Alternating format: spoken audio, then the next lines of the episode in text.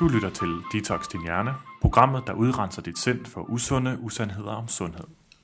Velkommen til dagens program, som øh, griber lidt øh, bolden fra sidste gang, hvor det handlede om, om restriktiv spisning. Øh, og det kommer det egentlig til at gøre lidt i, igen i dag, øh, men jeg har en anden medvært med, en øh, anden Anne faktisk. Øh, velkommen til, Anne Skærbæk. Tak skal du have. Anne, hun sidder hernede hos øh, mig i Livsstilshuset på Park Allé, og, øhm, og har klienter øhm, inden for ind i samme område, som jeg synes også var interessant i starten. Og øhm, det er netop specifikt der, hvor man har et lidt forstyrret forhold til maden, og måske nogle gange meget forstyrret forhold til maden, men som blandt andet bunder i ens tanker om, at maden kan være farlig på en eller anden måde, enten for ens vægt eller for ens sundhed. Sidste afsnit, der talte vi især om, om frygten for madens effekt på ens vægt, og også hvilke Øhm, og frygten for, at man kan holde igen, når man først begynder at spise et eller andet, som man har set som værende helt fantastisk. Og Anne Gorman fortalte om Disenchantment, som jeg også har kunne læse om på Vanecoach's, øh, Vanecoach.dk's blog. Øhm, men vi snakkede også om, øh, om generelt at have den her øh, følelse af, at, at madens øh, sundhedsværdi er enormt vigtig, og, og, og at enkelte komponenter kan være enten enormt sundhedsfremmende eller enormt sundhedsskadelige. Øhm, og når man så bliver meget fokuseret på det, så kan det i sig selv have øh, en negativ indvirkning på ens sådan, livskvalitet. Og, øh, og der er jo oftest en grund til, at man vælger en niche som restriktiv spisning, øh, når, man, når man gerne vil arbejde med, med klienter. Og, og det vi kan se øh, generelt, det er, at folk tit vælger de områder, som de selv har kæmpet med.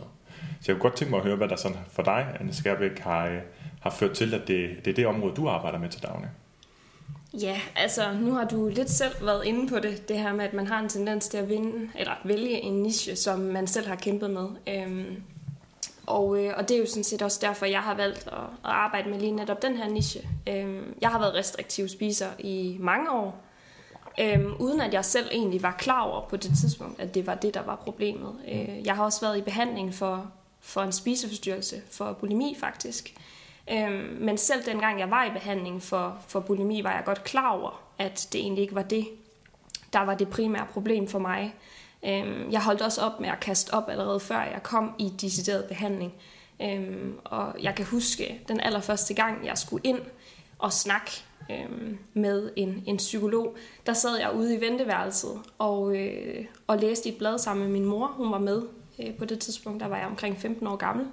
Og jeg sad og læste i det her blad, og så slog jeg op på en artikel, der handlede om ortoreksi, øh, som er sådan en, øh, en spiseforstyrrelse, der ikke som sådan er anerkendt i Danmark, men, men som alligevel er meget udbredt, som, som netop handler om, at, at man er meget besat af at leve så sundt som overhovedet muligt. Og jeg kunne genkende mig selv i, i rigtig, rigtig meget af det, der stod i den her artikel. Jeg kan også huske, at jeg viste det her blad til min mor og sagde, jeg tror, det er det her, jeg fejler. Mm. Øhm, og min mor, hun kiggede på mig og sagde, jeg tror, du har ret. Fordi hun kunne genkende lige så meget af mig øhm, i beskrivelsen af ortoretikeren, som jeg selv kunne. Og alligevel så endte jeg med at komme i behandling for, for bulimi. Ja. Øhm, hvilket overhovedet ikke var det, der var problemet. Og så endte jeg med at være restriktiv spiser derefter i stedet for. Okay, var det i så man lavede egentlig, og det, det ser man måske tit, og det synes jeg, jeg har fået at vide mange gange, at der kan være sådan lidt en tendens til øh, symptombehandling, at vi, øh, vi, har et, vi har et system i, i Danmark, som, som følger øh, et andet system i, i, i psykologiske psykiatriske, øh, psykiatriske lidelser, mm. hvor kun ganske få spiseforstyrrelser falder ind under som specifikke behandlingskrævende spiseforstyrrelser. Og det er jo i virkeligheden kun øh, anoreksi og øh, bulimi. Og så derudover, så har man bare atypiske spiseforstyrrelser. Ja. Øhm, og det vil også sige, at øh, så skal man ligesom præsentere med et antal objektive overspisninger og kompensationer i form af øh, især opkast, men det kan så også være voldsom træning eller afføringspiller, øh, mm. som kan være kompensationen for det. Og det er sådan kun, at det er så slemt, at man i virkeligheden kommer i behandling, og så bliver man behandlet for den ledelse, selvom det måske, selvom der kan være en stor heterogenicitet, hvis man kan sige det sådan, altså at der folk er meget forskellige, der er mange forskellige årsager til, at man så vil kaste maden op igen. Så de to sådan, to, to årsager kan være, at man er bange for at tage på, eller at man er bange for, at man er blevet usund. Mm. Og du lå så mere i den sidste kategori. Det gjorde jeg øh, helt sikkert. Øhm, før jeg sådan kom ind i kategorien af øh, bulimiker, kan man måske kalde det, øhm, der led jeg meget, meget restriktivt. Øhm, jeg, jeg var meget opsat af kvaliteten eller optaget af kvaliteten af mine fødevarer, spist på en meget bestemt måde. Kan du ikke, for, for min skyld, fordi kvalitet det er sådan et, et hadeord for mig, ikke mm. fordi du bruger det, eller, eller, eller fordi der er noget galt med, at du bruger det, men fordi det netop er så forvirrende for, hvad betyder kvalitet? Ja, øhm, altså i starten betød det egentlig bare, at det skulle være nogle, nogle gode råvarer. Øh, ja, det betød meget for mig, at, øh, at det var fuldkorn, det jeg spiste, øh, at det ikke indeholdt en masse sukker, og at det, øh, tror jeg, levede op til anbefalingerne i forhold til, hvad, hvad, hvad sund mad er. Så i starten var det egentlig ikke øh, så voldsomt restriktivt på den måde. Det var bare, at, at jeg spiste ikke hvidt brød, for eksempel. Jeg spiste ikke ting, der indeholdt sukker.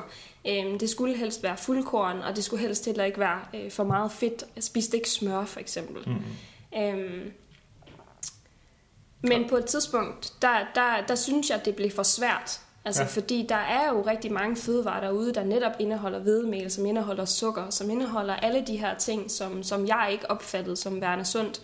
Øhm, og på et tidspunkt nåede jeg til det punkt, hvor jeg egentlig godt kunne tænke mig øh, at kunne spise de her ting sammen med mine venner, fordi det, det var en stor forhindring for mig øh, at være sammen med andre mennesker. Jeg turde ikke indtage alkohol for eksempel, så hele min ungdom har jeg ikke drukket alkohol. Jeg har ikke været i byen. Jeg har ikke kunne feste sammen med mine, mine øh, jævnaldrende. Øh, så jeg kom til et punkt, hvor jeg havde lyst til at spise de her fødevarer, som, som jeg egentlig havde udelukket.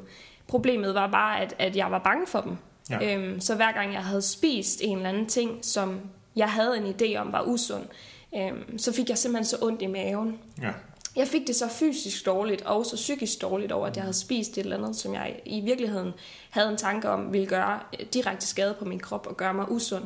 Øhm, og det jeg så fandt ud af, det var, at, at det hjalp, hvis jeg gik ud og kastede op. Ja. At så forsvandt de her tanker, mm. om maden, øhm, og, og den her følelse i kroppen, som jeg havde, den her ondt i maven, den forsvandt også. Ja. Så jeg kunne ligesom nulstille, og det var det, jeg brugte opkast til. Det var en nulstille, når jeg havde spist et eller andet, der var forkert i min verden. Og, øhm, og igen, det udtryk med nulstille, det er stødt på hos andre, hvor det har været i hvor de har haft store overspisninger, og dermed tænkt, jamen det kan jeg godt gøre, fordi jeg kan bare gå ud og kaste op bagefter. Og så var det at kaste op blevet til en hvor de skammede sig over overspisningen, så var de frydede de sig faktisk over at kaste op, fordi der fik de, det var, det var en, en god handling, mm-hmm. fordi der kom de af med alle de syndige kalorier. Ja. For dig kom du af med alt det farlige i maden, ja, hvis man kan sige det præcis. Det er værd også, at, at øh, hvis jeg sådan lige må tilføje noget, bare sådan forklarende, så, øh, så når man får ondt i maven, fordi man spiser noget, man tror, man får ondt i maven af, det kaldes, det kaldes at det er psykogent, altså det er fremkaldt af psyken. Mm. Og jeg har sådan en, idé om, at der går rigtig, rigtig mange danskere og andre vest, vesterlændinge rundt og øh, får ondt i maven, når de spiser brød, fordi de har fået at vide, at de får ondt i maven, når de spiser ting med gluten i. Ja. Øhm, og det kan vi også se, når vi så laver placebo-kontrollerede tests, at rigtig mange af dem, der opfatter sig selv som, som gluten-sensitive, at de reagerer faktisk ikke, når vi giver dem, eller de reagerer lige så meget på en placebo som på en glutenholdig pille. Øhm, så der er rigtig mange, der går rundt med unødigt ondt i maven og øh, ondt i sjælen, hvis man kan sige det sådan over, over de ting, som man tror på med mad. Og man kan da også godt rationelt begynde at forstå, at det ikke bør være sådan. Men den frygt, frygten, den sidder ikke i ens rationelle hjerne, den sidder, inde i, den sidder lidt dybere inde i ens følelsesmæssige hjerne.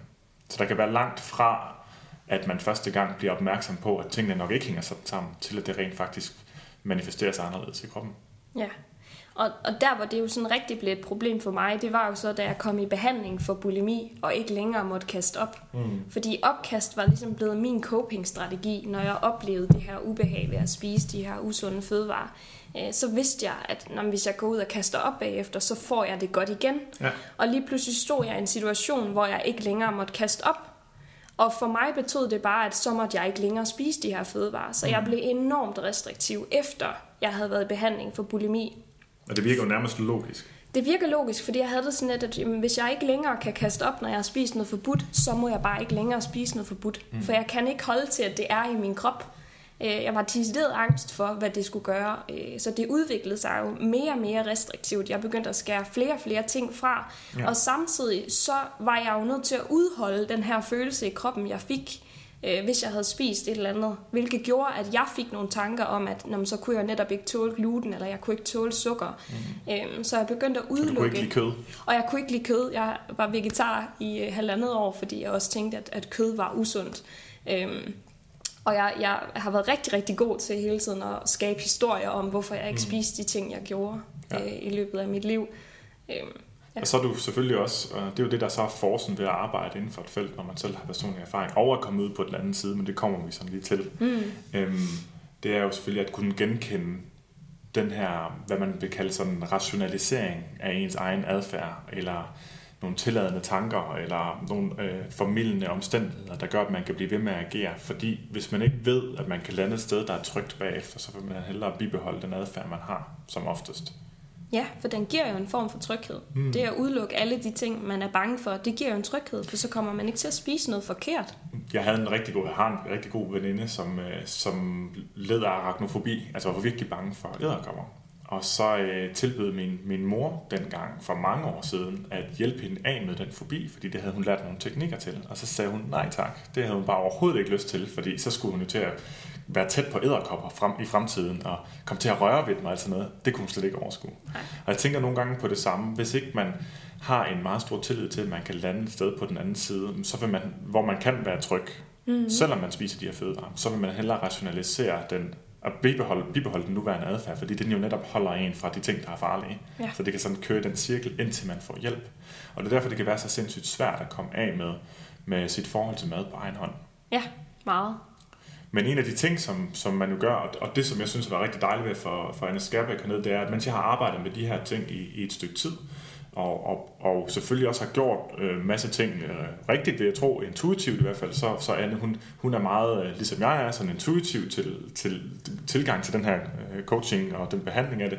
Men så når hun har været intuitiv og idérig, så går hun hen og sætter det i system bagefter. Så det har vi rigtig meget gavn af hernede, at, at Anne sådan forsøger at systematisere, jamen, hvordan kan man tilgå det her. Mm-hmm. Og derudover så har Anne Gormand, som jeg plejer at være her ved, ved, ved min side, øh, lavet et overspisningsmodul, som egentlig henvender sig meget til øh, behandling af, af restriktive spiser, som vi underviser i, eller som hun underviser i, som jo også er, har en, en, en, en struktur og nogle faste redskaber.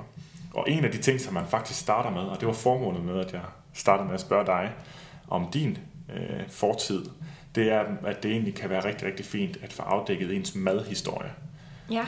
Øhm, og det, der, hvor jeg så har gjort det mere sporadisk tidligere, så har det været sådan lidt for, hvornår fik du første gang sådan en tanke om, det kan også være ens kropshistorie virkelig, det minder meget om hinanden, hvornår fik du første gang ideen om, at du så øh, ud på en måde, som var forkert, eller at du var tyk, hvis det har været i den retning, ikke? Eller, eller en hvornår, vægthistorie. Eller en vægthistorie også. Hvordan har din vægt udviklet sig i løbet af livet? Hvornår er du blevet opmærksom på, at du har vejet for meget? Ja. ja. Og det er der jo mange, som har fået at vide ret tidligt. På et eller andet tidspunkt har de haft en BMI bare sådan tenderende til at være i den høje ende af skalaen. Mm. Og så er der en af en sundhedsplejerske, der har sagt, du øh, er vist lidt til den runde side, nu skal til at passe på, hvad du spiser. Ja, Bum, så bliver der startet en, en, en gnist og en ild inde i, i, i hovedet på en, øh, en ung pigehjerne, som kan være noget, som hænger ved de næste 30 år. Ja. Øhm, men det samme med, med, med madhistorien der er nogle ting, der satte det i gang. Kan du huske, hvor, hvor du første gang fik sådan interessen i at, at leve og spise sundt? Ja, det kan jeg godt, men jeg tror, det startede før det egentlig. Ja. Øh, for jeg kan også godt huske, at jeg fik at vide i en meget ung alder af en sundhedsplejerske, at jeg skulle passe på min vægt, og at jeg, jeg fik faktisk direkte at vide, at jeg var lidt buttet.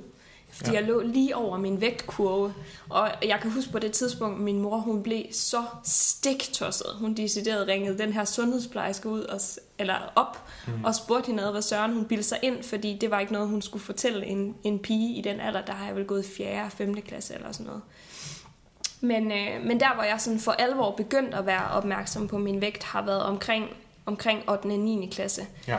Øhm, hvilket har været, fordi jeg nok i virkeligheden altid havde været sådan lidt kvapset, vejet lige et par kilo for meget. Jeg er også vokset op med en mor, der altid har været overvægtig, og med en familie, hvor overvægt har været et stort problem. Ja. Så jeg var nok bevidst om det. Øhm, og har egentlig altid følt, at, at det gik lidt ud over min mulighed for at være sammen med andre, fordi jeg havde meget dårligt selvværd, og mm. følte, at det netop havde noget med min kropsbygning at gøre, at det var fordi, jeg, jeg var for tyk, og at, at, at hvis jeg bare tabte mig, så ville jeg nok blive set.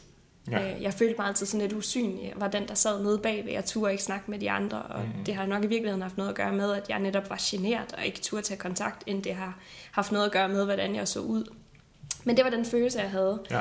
Så der omkring 8. og 9. klasse, der begyndte jeg at gå op i, i kost for alvor, og havde et ønske om at tabe mig. Og det gik også rigtig fint, faktisk. Ja. Der tabte jeg var vel omkring 8 kilo eller sådan noget. Ja.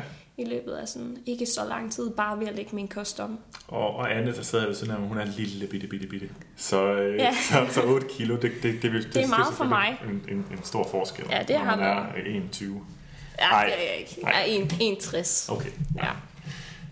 Det er vist egentlig meget normal størrelse. Ja, Ja. det er meget normal kvindestørrelse. øhm, ja, og så, så, så nævnte du noget før, øhm, som var det med, at du egentlig følte, at din krop på det tidspunkt gjorde det svært for dig at være social. Men før der nævnte du også, at du begyndte at fokusere meget på din kost og din sundhed især. Det er netop forhindrer dig i at være social. Og derfor så kunne jeg godt tænke mig at vende tilbage til definitionen på ortoreksi. Nu nævnte du sådan lige bare kort nogle elementer af det. Du nævnte også, at den er ikke godkendt endnu i det danske øh, system, det som vi, vi bruger og læner os op af. Det bliver er den formodentlig heller ikke øh, i Nej, og det nærmeste godt, fremtid. nej, det tror jeg heller ikke. Den skal, det skal være slemmere. Det, der bliver nok i nærmeste fremtid, det er, at BED, altså tvangsoverspisning, bliver ja. godkendt, fordi det gør det gennem WHO, og det er det, vi læner os op af. Jamen, den er allerede som separat uh, spiseforstyrrelse i det system, som uh, det, det amerikanske behandlingssystem læner sig op af. Ja, og det danske læner sig jo lidt op af det, så det er bare lidt bagud. Ja, så det, øh, men det var, det var en sidebemærkning. Men ortoreksi øh, er egentlig sådan kort sagt en sygelig besættelse af at leve sundt. Ja. Og, og den er selvfølgelig, der er jo et, et, et, et, et internt paradoks i den sætning, ikke? fordi når, når en besættelse af at leve sundt bliver sygelig, så er det jo ikke sundt længere. Så, Nej. så det kører lidt som sådan en, en, en, en forkert øh, spiral, sådan, øh, nedadgående, og, og, og, og det viser lidt, at ens fokus på, eller ens tanker om, hvad der er sundt i forvejen, er misforstået, og det er det også i samfundet. Mm-hmm. Fordi det netop reduceres til øh, ekstremt sund kost, hvis- som jo overhovedet ikke eksisterer i virkeligheden. Der er ikke noget, der hedder ekstremt sund kost. Du skal have de næringsstoffer, du har brug for, og derefter er der ikke sådan synderligt meget at komme efter. Ja. Øh, og så når ens øh, jagt på fysisk sundhed gennem kost og træning, så går ud over ens sociale og psykologiske, øh, øh, psykiske velbefindende, så er det jo heller ikke sundt længere. Øhm, men, og det er jo så det, der ligesom definerer det. Hvor, hvor er vi henne? Nu skulle jeg, kunne jeg jo godt lige have taget, taget en, en liste frem, og det har jeg nu alligevel ikke gjort, over hvad der ligesom er det diagnostiske kriterie, hvis man kunne kalde det det. Men en af de sådan primære genkendelige faktorer for, at man, man lider under sit, sit sygelige besættelse af at spise sundt, det er, når det netop går ud over ens øh, sociale liv. Ja. Og når det forhindrer en, når man føler, at man skal have mad alle steder med hen, hvis der er mad involveret. Øhm, og det kan give mening, at der er et overlap, hvis man er atlet, så, så kan det godt være, at man bliver nødt til at fokusere øh, og nok på maden. Hvorfor der i øvrigt også er en meget stor forekomst af spiseforstyrrelser blandt atleter. Mm-hmm. Øhm, det er sådan en sag. Specielt efter de er stoppet. ja, Når de ikke længere skal stille op i en konkurrence, og ikke længere skal styre alt, hvad de spiser. så kan det være Så- enormt svært at finde en eller anden, et eller andet andet sted at lande bagefter. Ja, og så har man skulle holde sig fra alle de ting, man nok i virkeligheden havde lyst til at spise i så lang tid, at man kommer til at overspise helt enormt meget. Og så Ja, for det er det, vi kan se helt ned i de simpleste dyreforsøg, og så op i mennesker også, det er, at alene det at skabe en tidsafgrænset adgang til fødevare, i stedet for at vi i princippet kan vælge det, som vi vil, at det kan øge fødevarens sådan øh, opfattede øh, niceness. mm. At vi tænker, at den er simpelthen fantastisk. Og det er den her enchantment-ting, som egentlig opstår alene ved, at vi må kun i det her, Lige den her periode. Ikke? Vi kommer Og til når at så- sætte det op på en pedestal. Ja, præcis. Og det Mm. bliver sådan, at det, der er den forbudne frugt, det bliver bare skidehammerende interessant for vores krybdyrhjerne. Ja. Men når man så har øh, ortoreksi, så, øh, så, så vil det typisk manifestere sig netop som, om, som, at man faktisk begynder at fravælge sociale arrangementer. Ikke fordi man ikke har lyst til at være social, men fordi der er en angst forbundet med bare tanken om at skulle spise sammen med andre. At skulle spise det der ulækre mad, de spiser. De der chips, der indeholder alle mulige ting, man har fået at er farlige, som bare er tilsætningsstoffer, og som er en eller anden melmasse, der er presset sammen, og nej, hvor må det være usundt for kroppen. Eller... Øh, Øhm, eller bare ganske normal mad, hvor man tænker, at det her det er simpelthen for, for fedende, eller for ulækkert, eller for, for usundt. Øhm, så, så det kan være angstprovokerende at være i situationer. Ofte så vil man fravælge dem på forhånd. Ja. Simpelthen sige, at jeg, jeg kan ikke komme med til det her, og så kan man enten finde på nogle andre årsager, eller man kan, det er der mange, der gør, eller, eller man kan bare sige, at ja, jeg kommer ikke. Mm. Og så er der andre, der ligesom løser det, hvis man kan sige det sådan, situationstegn, netop ved at tage mad med øh, til forskellige arrangementer. Ja. Det har jeg aldrig gjort. Nej, man kan Jeg sige blev det. væk. Ja, og det er jo ærgerligt i virkeligheden, hvis man så kan man sige, det værste er jo, at man, når man netop vælger at blive væk, så er det, der sker det, og det er sådan en af de ting, som Morten Svane og jeg, vi kommenteret lidt på i, i vores bog, det er, at der bliver skabt nogle, nogle communities egentlig for spiseforstyrrede mennesker, hvor det er okay at være spiseforstyrret. Det vil sige, så kan vi mødes og spise den mad, som vi har tilladt os selv. Og det kan jeg huske selv, for da jeg startede med at være interesseret i ernæring, det startede faktisk øh, ud fra en interesse i stenalderkost. Mm-hmm. Og der var jeg også med i sådan nogle sådan Paleo Danmark-grupper. Der blev også lavet sådan en lille øh, spin-off afstikkergruppe øh, for Aarhusianere, hvor vi kunne mødes og spise stenalderkost sammen. Jeg var, det, det lykkedes kun en enkelt gang at få, få det etableret, men det er sådan først i retrospekt. Først mens jeg taler om det nu i virkeligheden, kommer til at tænke på, hvor sjovt det er. Vi kunne ikke være sociale med andre, men os, der spiste på den her måde, kunne så mødes og være sociale sammen. Ja, jeg har selv været i samme kategori, ikke lige med paleo, men ja. jeg har jo faktisk en overgang øh, levet vegansk. Ja. Øhm, og der var jeg netop øh, medlem af sådan en, en vegansk gruppe af mennesker, hvor vi så mødtes og spiste sammen på nogle af de caféer, der er rundt omkring i Danmark, eller i Aarhus i virkeligheden, som laver vegansk mad. Og øh, jeg kunne ikke fordrage de her mennesker, der var i den her gruppe. Oh, men, nej, hørte, men, de nu, hørte de det nu? Uh, det, nej, det håber jeg ikke. Det er ikke nogen, jeg har, øh, har kontakt med mere. Øh, men, men så jeg kunne simpelthen ikke... mail. Ja, ej, det håber jeg ikke. Ej, det, det er sådan set heller ikke dem, der var noget galt med, men jeg havde intet til fælles med dem, udover det, at, at vi spiste vegansk. Øhm, så jeg kunne sådan mærke, når jeg skulle afsted, at åh, det her det gider jeg ikke helt, men, men det er det, jeg har. Det er ja. det, jeg har at gøre godt med. Fordi jeg kan de, kun være social i din sammenhæng, hvor hvor jeg er tryg ved maden. Ja. På den måde, ja. Lige præcis. Og jeg har faktisk det meste af mit liv troet, at jeg var øh, øh, meget asocialt menneske. Fordi jeg netop valgte altid at blive derhjemme øhm, i stedet for at tage til fester eller tage ud og have det sjovt med andre. Men i virkeligheden, så, så havde jeg det helt elendigt, når jeg sad derhjemme. Mm. Øh, jeg var alene, fordi jeg har egentlig et ret stort socialt behov. Det er bare først gået op for mig, efter jeg har kunne lægge nogle af de her ting på hylden. Og det er igen relevant, eller sådan interessant i den forstand, at, at man netop rationaliserer sin adfærd til det. Ikke? Øh, så, så i stedet for at indse, hvad det vigtige problem er, så siger man, nej, men jeg er i virkeligheden bare sådan en type, der har behov for meget mig tid, og har ikke lyst til at være sammen med så mange mennesker, og bla bla bla, som i virkeligheden blot er tanker, der tillader, at man kan blive ved med at holde sit forstyrrede fokus på maden. Mm. Og der er ikke nogen klandring herfra, det er slet ikke på den måde, det skal forstås over, at man vælger det, fordi det er den, hvad kan man sige, den sådan, øh, instinktivt logiske måde at, at takle det her på, når man ikke kan komme ud af det. Ja, og ofte så kommer sundhed og det her med at opnå sundhed til at fylde så meget i ens liv, at man nærmest kan bruge det som en undskyldning. Ja. Fordi det, det bliver det, man går op i. Det bliver mm. ens fritidsinteresse. Det bliver mm. hele ens liv.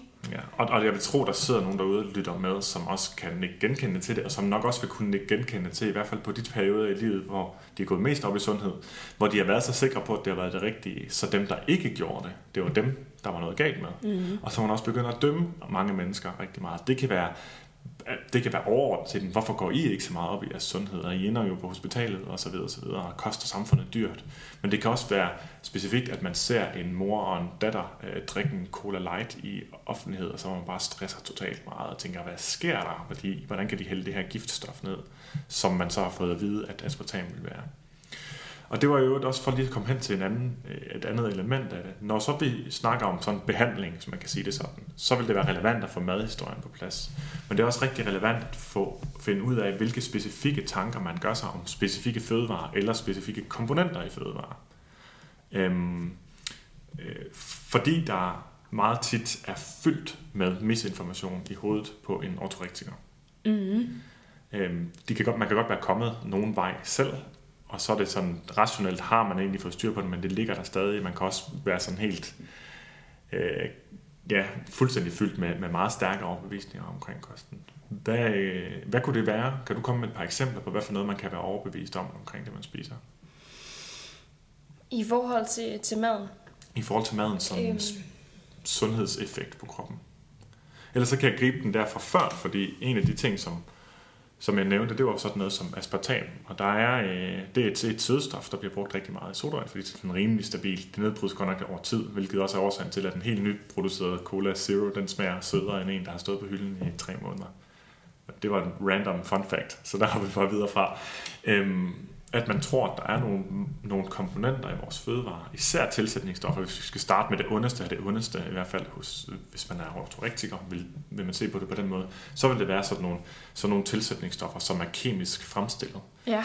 i et laboratorie, for at kunne sælge produkter til mennesker. Mm. Som selvfølgelig sælges, fordi de smager godt. Og, øh, og, og som selvfølgelig er skabt, fordi der er rigtig mange mennesker, der gerne vil drikke sodavand, men ikke har brug for eller lyst til at have så mange kalorier. Ja. Og så øh, kan man, hvis man, hvis man aktivt søger misinformation, er det rigtig, rigtig nemt at finde bekræftelse på en i forvejen eksisterende frygt for, øh, for sådan nogle kemikalier som aspartam. Og for sådan ligesom at slå det fast med syvtommersøm herfra, så er aspartam det nok mest gennemtestede tilsætningsstof i verdenshistorien, og der er absolut ingen risiko, helbredsmæssig risiko forbundet ved at indtage det i de mængder eller større mængder, end det vi støder på i vores fødevarer til daglig. Mm. Bare lige for at få det på plads. Men derudover, så, så har man ligesom også oftest godtaget langt de fleste af de øh, sådan pseudovidenskabelige øh, skræmme påstande omkring kosten, og bare sådan taget det til sig. Det er som om, man har sådan en hjerne, som meget, meget gerne vil høre om, læse om og blindt acceptere øh, de skræmme artikler, som er om kost. Og jeg har haft adskillige øh, klienter, hvor det at læse om, hvor farlig den mad, de spiste, var, og få endnu en ting på listen, nærmest i sig selv blev en afhængighed.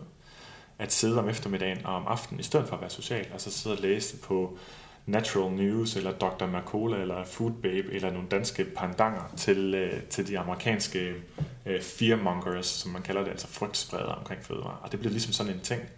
Og det kan ikke forstå, at andre ikke sætter sig ind i det. Hvorfor læser I ikke om det her ting? Læs, hvor farligt det er, i stedet for at have tillid til, at, at det har Fødevarestyrelsen og Sundhedsstyrelsen har styr på. Ja, og der rammer du jo fuldstændig ind i mit liv for Nå, fem år siden. det var altså tilfældigt. Ja, ja, men det er, jeg har jo ikke tal på, hvor mange sundhedsbøger jeg har købt i løbet af mit liv. Det er mm. nok en af de ting, jeg har brugt allerflest penge på. Øhm, jeg har ikke tal på, hvor meget jeg har læst på nettet omkring sundhed. Jeg har ikke tal på, hvor mange kurer jeg har prøvet i løbet af mit liv. Ikke fordi mm. jeg havde behov for at tabe mig, men fordi jeg tænkte, at det var den sunde måde at leve på. Ja. Øhm, og, og det kulminerer jo på en eller anden måde, ikke? fordi du får en hel masse modsatrettede informationer og videre. Man ved egentlig ikke rigtigt, jamen, skal man lytte på det ene, eller skal man lytte på det andet. Og det, der så ofte sker, det er, at man kommer til lidt at lytte til det hele på én gang. Ja. Og så øh, havner man øh, der, hvor jeg havnede, nemlig øh, raw food veganer. Det er så næsten sidste stop, hvis ikke der skulle være et til, det er, når man kun spiser nedfalden frugt. Ja. Øhm, og, og man vil sige, at raw food veganisme øh, næsten per definition er autorektisk. Ja. Øh, hvor man kan sige, at det at spise paleo eller LCHF for sundhedens skyld, det er det ikke. Det bliver Nej, det kun, det det når det vidderligt bliver en hindring for din velvære. Ikke? Mm. Man kan sagtens, som, jeg, som vi skrev i, i slut med forbudt, man kan sagtens lade sig inspirere af paleo eller spise LCHF, og jeg har skrevet det specifikt på den måde med vilje, for du kan ikke spise sten eller kost. For der er ikke nogen fast definition, og du vil ikke kunne spise det, som de gjorde dengang. Mm-hmm. Men du kan godt lade dig inspirere af idéerne omkring det. Men du kan godt spise LCHF, hvis du følger en eller anden definition på det. Og ingen af delene behøver at være spiseforstyrret. Nej. Men raw food veganisme, der begynder det, der kan man så næsten sige, at det med sikkerhed er spiseforstyrret. Ja, også fordi du udelukker så mange fødevarer. Det uden nogen grund i øvrigt. Uden nogen grund, ja, men, men jeg kan huske, at, at øh, da jeg læste om det, et af hovedargumenterne for, at man skulle spise raw food, øh, det, raw food er jo netop rå mad det må ikke være op, opvarmet til over 42 grader. Og 42-tallet har de bare hentet fra The Hitchhiker's Guide to the Galaxy. Nej, det ved jeg ikke. Jeg ved ikke lige præcis, Nej, jeg ved heller ikke, hvorfor det bliver 42, men, men, men argumentet, et af deres hovedargumenter, man skulle jo næsten tro, at hovedargumentet var, at der så var flere vitaminer og mineraler i maden, fordi det øh, ikke er blevet opvarmet. Øhm, men deres hovedargument er, at så er der flere enzymer i maden, fordi enzymer, de bliver jo sjovt nok denatureret, når man opvarmer maden. Øhm, det gør bare ikke nogen forskel, fordi de bliver jo alligevel... Det betyder, at man, de bliver ødelagt. Ja, de bliver ødelagt. Mm. Og, og det, der er sjovt ved lige netop den teori, er, at det gør ikke nogen forskel, om du spiser det rå, eller du spiser det tilberedt, fordi det bliver jo ødelagt, når det kommer ind i kroppen alligevel. Øh, Altså ja. enzymer, som er det, der er med til at nedbryde maden, er jo en form for protein. Ja. Så vi nedbryder proteinet, når det kommer vi ned i kroppen. Vi denaturerer det netop, vi som vi gør ved tilberedning, gør vi også, når det kommer ned i, i Så vi kan mavesyn. bygge det op. Øhm, og deres argument er, at der i et æble jo er en masse enzymer, og hvis man så spiser det i sin rå form, så hjælper de her enzymer til med at nedbryde æblet, men det er bare ikke de enzymer, som vi som mennesker skal bruge til at nedbryde det. er det, man kalder uh, bullshit. Det er bullshit. Fordi vi har, simpelthen, vi har ikke behov for de enzymer, som kommer ud fra, for vi producerer vores, de, vores fordøjelsesenzymer, de bliver produceret i vores busbytkirtel. I det, der hedder busbyt. øhm, Og, øh, og så vil de enzymer, som vi indtager fra rå fødevarer, det vil blive nedbrudt. Så, den, så sådan hele argumentet for raw food mekanismen er, kan pilles ned i en sætning. Øhm, men det kan virke enormt øh, troværdigt, når man i forvejen er meget motiveret for at tro på sådan nogle ting. Ja, og det er der, hvor filtret, det, ligesom, øh, det kritiske filter, det forsvinder, når man, når man er så motiveret for at tro på, på påstanden omkring fødevares påstået farlighed og påstået øh, sige, gavnlighed eller sundhedsfremme fremmende effekt. Lige præcis. Og, og specielt når, når selve mekanismen kan forklare sig et eller andet. I raw food, der forklares mekanismen med, at at enzymer, når vi spiser det, så indgår det i sådan en eller anden form for enzympool inde i kroppen. Lidt mm. ligesom vi, vi kunne have et lager af, af fedtopløselige vitaminer i kroppen, eller mineraler for den sags skyld, at så har man så også et, øh, en pool af, øh, af enzymer. Det er jo ikke rigtigt Nej. overhovedet. Men, men hvis det var sådan, at vi havde en pool inde i kroppen af enzymer, så ville det også give mening, at når vi så spiste enzymer, så ville de indgå i den her pool, og så ville vi have flere enzymer tilgængeligt ja. til at kunne nedbryde vores mad. Mm. Øhm, hvorimod, når, det er i hvert fald deres tanke, at når vi så spiser mad, hvor, der, hvor enzymerne er blevet ødelagt, så er vi jo nødt til at bruge af vores egen pool af enzymer. På den måde så bliver det sværere og sværere at nedbryde maden øh, jo flere af de her enzymer, vi skal bruge. Og det er jo en fuldstændig tosset tanke, hvis man har bare den mindste viden om ernæring. Ja, præcis. Men det lyder smart. Det lyder smart, og det er egentlig lidt det, der er en, en laymans definition på pseudovidenskab. Det er, det lyder smart. Så pseudovidenskab, øh, som er noget, jeg også beskæftiger mig meget med, ikke at udbrede, men at, at debunke, det, det, er, det er, når man egentlig bruger sådan nogle, nogle videnskabelige termer, eller svære ord og komplekse forklaringsmekanismer til, til alt muligt, men der er ikke videnskabelig tænkning, for videnskabelig tænkning, det handler i virkeligheden ikke om at påstå, baseret på løs eller ikke, ikke eksisterende evidens, men handler om at spørge og undersøge, hvad er egentlig evidensen. Og den form for øh, grænskning af egne påstande eksisterer ikke i sådan nogle kostbevægelser, og dermed er de meget uvidenskabelige, men det lyder nogle gange videnskabeligt. Mm. Derfor er det pseudovidenskab. Øhm, og det er årsagen til at også forsøge at bekæmpe pseudovidenskab. Det er fordi, at, at det netop er rigtig godt til at overbevise rigtig mange mennesker. Ikke kun folk, der ikke er uddannet, faktisk også rigtig meget, rigtig langt op i uddannelsessystemet, øh, vil, folk, øh, vil folk kunne narre sig pseudovidenskab. Jeg har læst et par enkelte undersøgelser, der viser, at der er ikke nogen forskel på troen på øh, forskellige typer pseudovidenskabelige alternative behandlinger, før du kommer op sådan på Ph.D.-niveau. Øhm, og det vil altså sige, at det er både bachelor og, og altså universitetsuddannede bachelor og kandidater, som stadigvæk tror, tror på disse ting. Den her grad af kritisk tænkning, der egentlig skal til for at skille skidt fra kanel, den opstår først i nogen grad senere hvis vi kigger bare på uddannelse, så vil der være nogen, som er fuldstændig uddannet, som har et meget veludviklet kritisk filter. Og så vil der være, være nogen, som er meget godt uddannet, men som har en eller anden blind spot, som gør, at de ikke, ikke kan se forskel på mm. videnskab og pseudovidenskab. Øhm, ja, så øh, ortoreksi, for nu at vende tilbage til det, er sådan, den, den, øh, er sådan en underkategori til restriktiv spisning hvor vi kan sige, at øh, der er en anden underkategori, som hedder, øh, som hedder, at man har meget fokus på, fokus på sin vægt. Og så havde du også en anden måde at kategorisere det på. Kan du huske det? Nej, det kan det jeg kan faktisk du ikke. Du nævnte det på uddannelsen her i weekenden over i København. At man også kan inddele restriktiv spisning på en anden måde. Nå, ja, man, man kan inddele det i øh, rigid og fleksibel hmm. restriktiv spisning, hvor den rigide restriktiv spisning er, hvor man er, øh, har enormt svært ved at bryde ud af af de restriktioner, man har. Mm. Øhm, og hvor man netop har en tendens til, når man så øhm, kommer til at spise noget, der er forkert, at så overspiser man rigtig meget. Hvorimod mm. den fleksible, restriktive spiser er i virkeligheden bare de fleste mennesker, der er på en slankekur. Ja. Øh, de er i stand til i et eller andet omfang at at bevæge sig en lille smule uden for deres, øh, deres restriktive øh, madregime mm. og spise et eller andet andet, øh, hvis man nu er øh, ude et sted at spise for eksempel. Altså, ja. Så er det okay den ene dag, og så går man tilbage til sin slankekur dagen efter.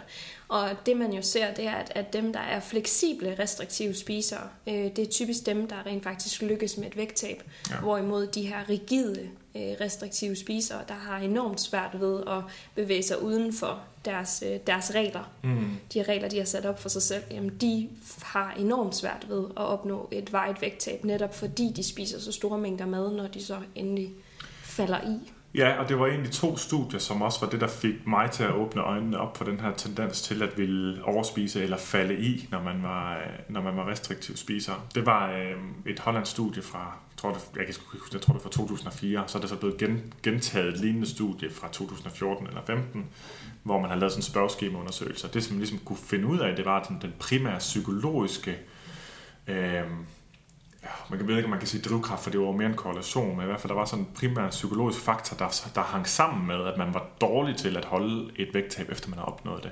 Og det var tendensen til at inddele fødevarer i sort-hvide kategorier. Enten er de sunde, sundhedsfremmende, gavnlige, gavnlige, nærmest medicinske, eller også så er de usunde, eller farlige, eller giftige. Og de hører sådan i, til i en af de to kategorier, som overhovedet ikke har noget overlap hvor jo, jo mere man var i stand til at se, at det i virkeligheden var gråzoner, eller det handlede om mængder, og det handlede om kontekst, som er det, som vi ligesom prøver altid at, at forklare, når vi skal tale om ernæring, øhm, jo bedre var man til at, at finde et lejde bagefter, når man havde tabt sig, hvor, det ikke behøvede, hvor man ikke faldt i igen og sagde, nu bliver det så all in på den anden måde. Og det her sådan, den her sort-hvide tænkning, det er også det, man kalder en falsk dikotomi, altså at man falsk har opdelt noget i de her to kategorier. Man kan også sige, at den falsk dikotomi, det er enten er jeg på kur, eller også er jeg det modsatte af at være på kur. Og så er der nogle klienter har haft nogle stykker af, hvor kuren bliver meget restriktiv, og hvor, øh, hvor, hvor, øh, hvor perioderne imellem kurer bliver en slags voldsom kompensation for restriktiv spiseadfærd. Og manifesteret ved, at man simpelthen bare ligger på sofaen hele eftermiddagen og æder chips og slik på skift. Når man bliver træt af sødt, kan man spise noget salt, og så kan man vende tilbage igen. Øhm. Ja, præcis. Altså, jeg har en klient i et forløb lige nu, som 100% opdeler mm. øh, sine fødevarer på den måde, og som har den der, enten så lever jeg øh, 100% sundt og er på kur, eller også så skal det hele være 100% usundt. Ja. Øhm, og sidst vi havde en session, der snakkede hun netop om, om, om det her med, at hun aldrig nogensinde kunne forestille sig at spise en grøntsag, mens hun var i, i den periode, der ikke var på en kur, for de to verdener kunne simpelthen ikke forenes. Nej. Øhm, og, og det hun kommer til at arbejde med, indtil jeg ser hende igen, det er faktisk at spise nogle af de her sådan lidt lette grøntsager til frokost, som hendes mål var at kunne spise et stykke agurk og en tomat til frokost. Øhm, lige nu, hvor hun er i den her periode, hvor det ikke er sundt, og hvor det nærmest bliver, ja. bliver usundt alt, hvad hun spiser. Så hun skal forsøge at tage et lille skridt ja. imod retningen af at kombinere de her to verdener og, og finde, finde en for mellemvej. Det ja. præcis. Ja. Og, og det er simpelthen et gyldent redskab for jer, der sidder derude og lytter med, som måske har med, med behandling, eller i hvert fald øh, en eller anden form for øh, samtale, terapi eller kostvejledning, som kunne være sådan lidt mere hen, med henblik på at, at kigge på de tanker og følelser, der ligger bag spiseadfærden. Der er det simpelthen så øh, vigtigt at, at, at øh, lægge mærke til, hvornår der bliver stillet en eller anden absolut eller en falsk dikotomi op, fordi så ligger, det, så ligger løsningen som regel, hvis ikke altid, i, i en eller anden form for mellemvej. Øhm, hvor klientens tanker tit vil veksle mellem de to ekstremer, så er det vores opgave at hjælpe dem til at finde ud af, hvordan, hvordan er det rent praktisk, hvordan ser mellemvejen rent praktisk ud. Og det var nok det, man også kan observere i de her to forsøg, jeg nævnte før, at dem, der ikke kan finde den mellemvej, jamen de har jo ikke noget sted at lande, når de er færdige med den restriktive kur, for de kan ikke blive ved med at være på den. Og når der kun er en anden mulighed, altså overspisning af, af kalorietætte, øh, nydelsesbetonede fødevarer, jamen så vil de selvfølgelig tage det hele på igen. Mm. Og det der jo også er med, med restriktive spisere, det er, at, at de har så mange regler for, hvad de skal leve op til. Mm. Øhm, hvad, enten i forhold til, hvad de ikke må spise, eller i forhold til, hvad de skal spise for at være sunde den dag. Ja. Øhm, og med den her klient, som, som jeg nævnte før, der, der satte vi os også ned og lavede en liste over alle de ting, som hun skulle leve op til øh, på en dag, hvor hun skulle føle sig sund. Og mm. det var en enormt lang liste. Ja. Øhm, og, og det man ofte finder ud af ved netop at få, øh, få lavet den her liste og kunne se, hvor mange ting der er på den, der, at det går op for en, øhm, at man ikke har sat sig selv op til succes. Det kan simpelthen ikke lade sig gøre at leve op til alle de her punkter. Der vil være så mange faldgrupper. Ja. Og når man er restriktiv spiser, så skal der ikke ret meget fald til. Du skal ikke bevæge dig særlig meget uden for dine restriktive regler, for at du falder i. Og de regler, det kan så også være ud over fødevarene i sig selv, så kan det også ja. være regler for spisning, hvor meget der må være. Og hvis jeg spiser mm. mere end det, så er det for meget. Og øh, bare i et givet måltid. Også selvom man har en større sult på det tidspunkt. Det kan være, at man spiser noget efter klokken 8 om aftenen, så er det også for brud på reglerne. Hvis nu man har, og tit når man så spørger ind til regler, så må man, så må man prøve at gøre dem specifikke, og så må man finde ud af, at det fylder rigtig meget. Jeg tror også, jeg talte med Anna om det sidste gang faktisk. Øh, den anden Anne Og så kan man finde ud af, at man jo netop har jamen altså, et eller andet sted mellem 40 og 80 øh, regler, er nok ikke sådan helt ved siden af, hvis Nej. man sådan skal udspecificere dem. Det er det ikke. Og, øh, og hvis man har en idé om, at man skal leve op til dem alle sammen, jamen, så er der ikke nogen øh, sandsynlighed for overhovedet, altså nul sandsynlighed for succes.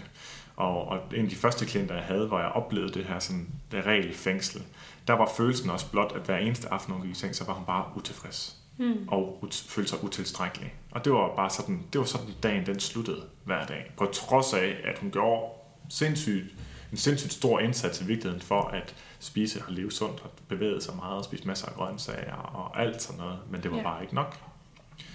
Øhm, sådan lige her sådan på falderæbet, for vi skal til at slutte af, øhm, kunne jeg godt lige tænke mig, det skal vi selvfølgelig tale meget mere om fremadrettet, og nogle af de næste episoder kommer også til måske at være lidt mere næringsfaglige. Men det er også for, for dem, der sidder derude, som ligesom måske har den her idé op i hovedet. Ja, jeg kan godt se, at, at det kan være lidt et fængsel, men det er jo sundhedsfremmende at spise på den her måde. Og det, det er vigtigt for mig at pointere, at nej, det er det simpelthen ikke.